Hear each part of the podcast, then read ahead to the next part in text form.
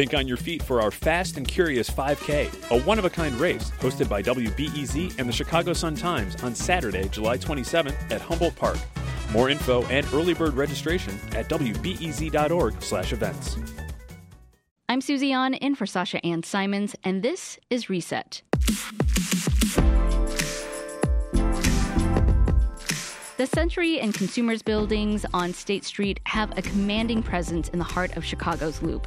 They're a part of what made State Street great during the 20th century.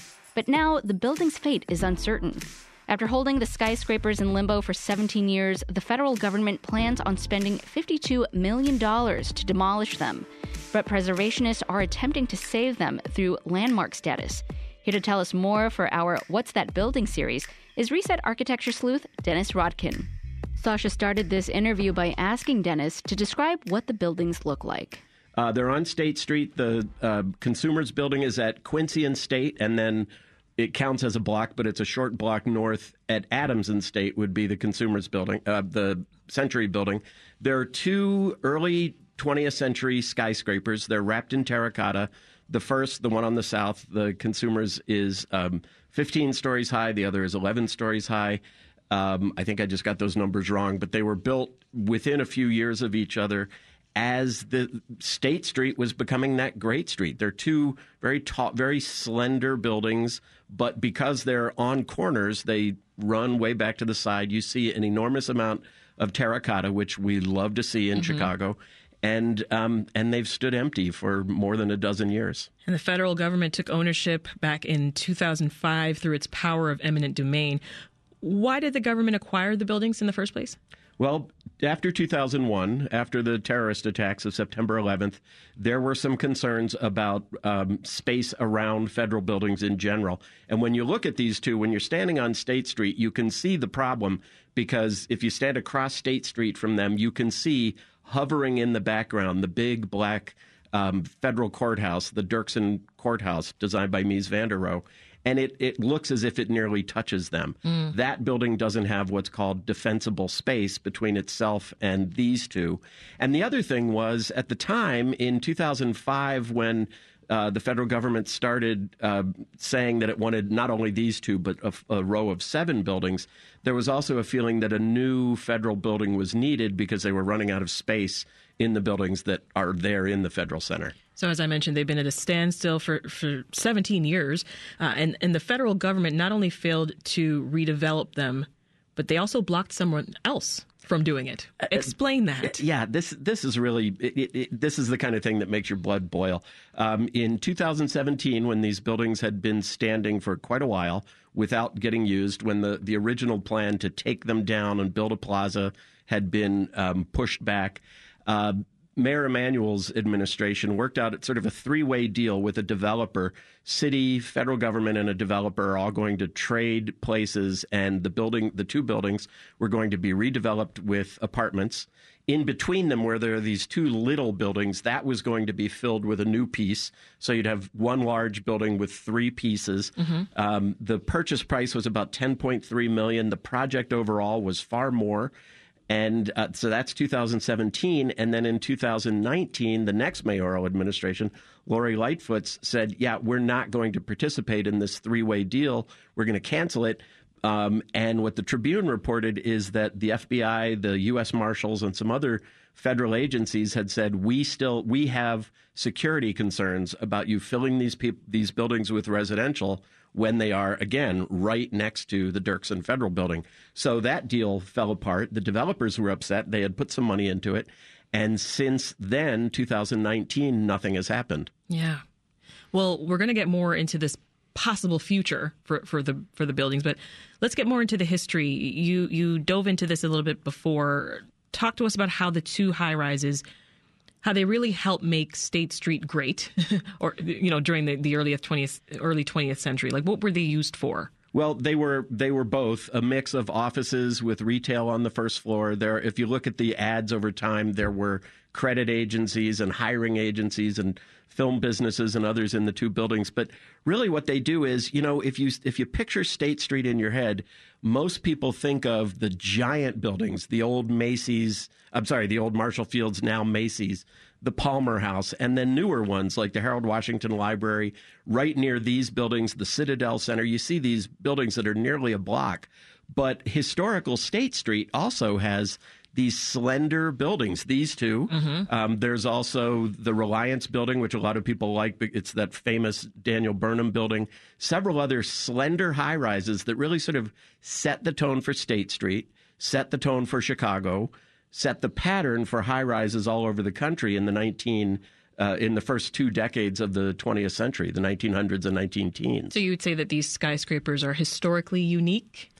Uh, unique, uh, I don't know if, if you can say they're unique. The the one that is more unique, am I allowed to say that? Sure. Is uh, the the northern one, the Century Building, originally called the 21st Century Building. It's a style. Here comes a vocabulary word. It's a style called neo Manueline. Okay. Which is which is which is a Portuguese derived style uh, named after a, a 1600s uh, king of Portugal, King Manuel. Uh, but what's really interesting about it is you can see that. You can't, uh, at the sidewalk level, you can't see it because it's all been changed and it's wrapped with uh, protective covering and things like that. But if you look above, if you look at the second story and higher, you see um, uh, knights in armor, you see snakes, you see lions oh. on heraldry, you see ropes. It looks like it's meant to evoke Portugal. I can picture this, and and it, that's very rare in Chicago. Uh, one of the write-ups from the General Services Administration, which is the owner of these buildings, says that it's believed the uh, this was designed by Halliburton Root, and it's believed that one of the architects was just really fond of obscure European architectural styles, so he brings that one to the corner of State and Adams. It's worth looking at. It's I mean it's falling apart now but if you really stop and look, you see I don't see that kind of ornamentation on virtually any other building in downtown Chicago. Yeah. This is Reset. I'm Sasha Ann Simons, and it's our What's That Building series with Dennis Rodkin of Crain Chicago Business. We're talking about the Century and Consumers buildings on State Street. Um, Dennis, this year, uh, the buildings made it on Preservation Chicago's most endangered list for the third time. What's the group's response to the government's plan for demolition?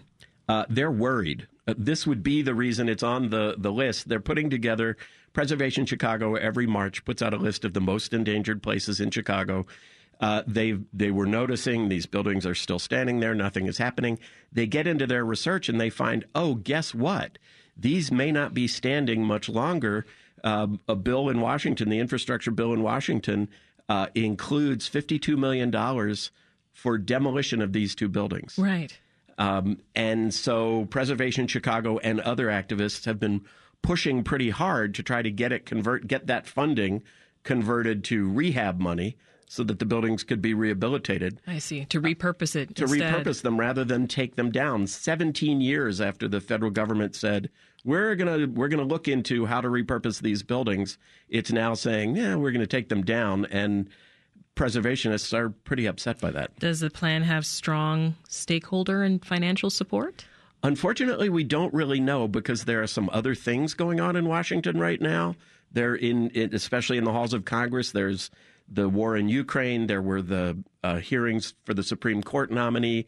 So Ward Miller, the head of Preservation Chicago, said that they've been working very hard to make contact with the congressional delegation, but the congressional delegation from Illinois is clearly pretty involved in these other things. Dick Durbin, our senior senator, chaired the Supreme Court hearings. So they haven't really yet been able to mm. really connect. Yeah, so not much indication yet of, of how likely it is that they will sign on to this. That yes, that's the big question mark that hangs over this. There is $52 million allocated.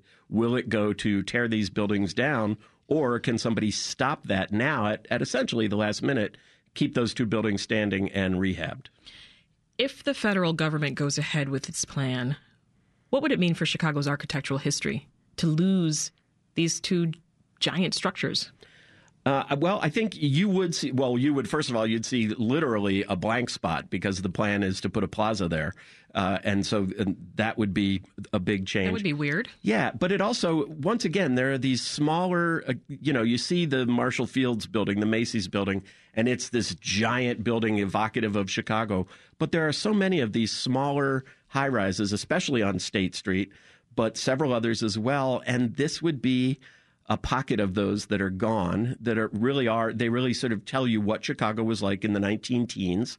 They're a little bit obsolete because most stores now are far larger than the footprint that these buildings have. So right. you can understand the desire to get rid of them, but it would be a loss, and it would be a loss of a neo Manueline building just as well. A neo Manueline, could you believe it? well, any other buildings that you're keeping your eye on, Dennis?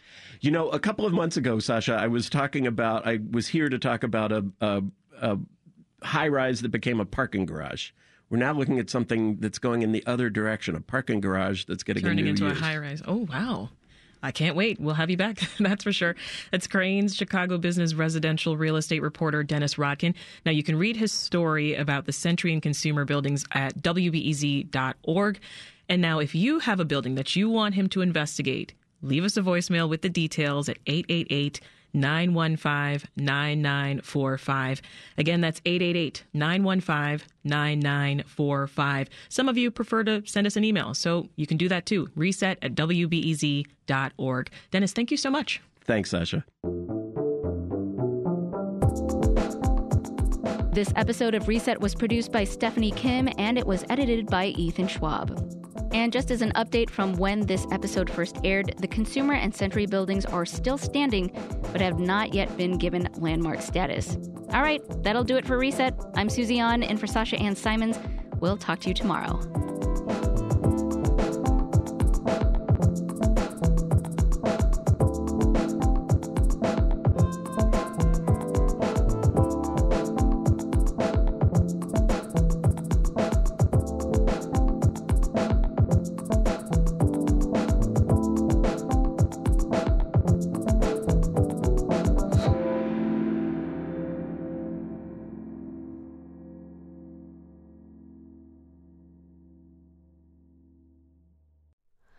Hi, it's Terry Gross, the host of Fresh Air.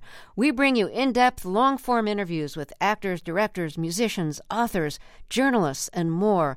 Listen to our Peabody Award winning Fresh Air podcast from WHYY and NPR.